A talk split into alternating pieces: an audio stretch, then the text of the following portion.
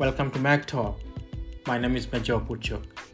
Major Butchuk is for a good society, a society we need to strive for, a society we aim to build, a society we aim to build around the core values, and a society for equality in general, and a society for the democracy, and the society that we have a future sustainability on our young children, a society where the love and harmony exist, a society where every single person coexists and potentially put themselves into the same bracket as the other minorities who are facing economic challenges.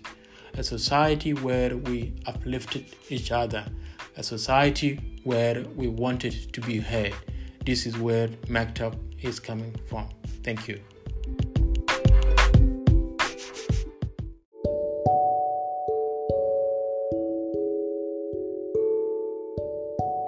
Good afternoon. Welcome to Mac Talk. Today we are going to talk about the community involvement during the time of the emergency, like the COVID 19 in South Sudan and COVID 19 around the other states where it has no interventions that has been put in place by the government. It is argued that there is only one testing center in Juba, which is not quite accessible to every single being in the country. The only elites that are the people that can access their services, and it is still rampaging around the nation.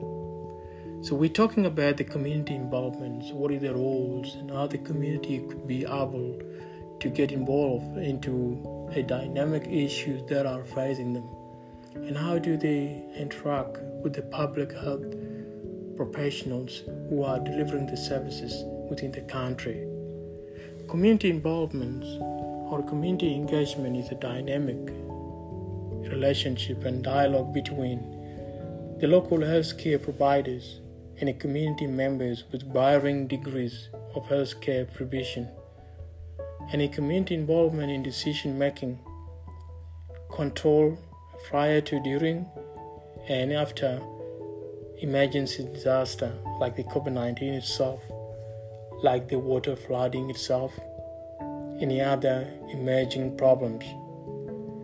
Community engagement promotes mutual information exchange, sharing of ideas and resources between the healthcare providers and community members.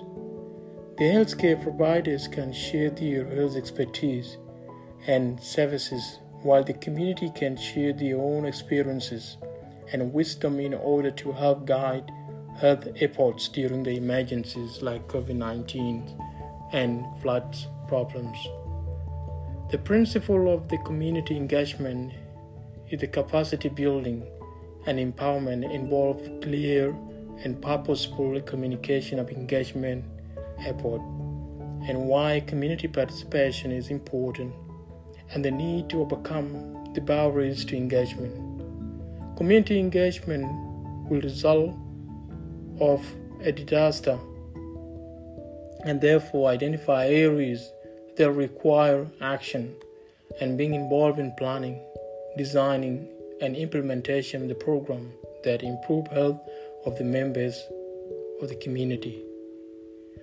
Successful community engagement and involvement include going into the community, establishing relationship, building trust, and working with the formal and informal leadership, as well as seeking commitment from the community organizations and their leadership in creating processes for mobilizing the community.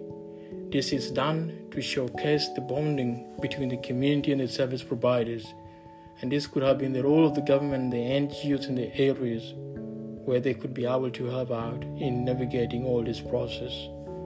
The community has a right to self determination for its members comprising the community.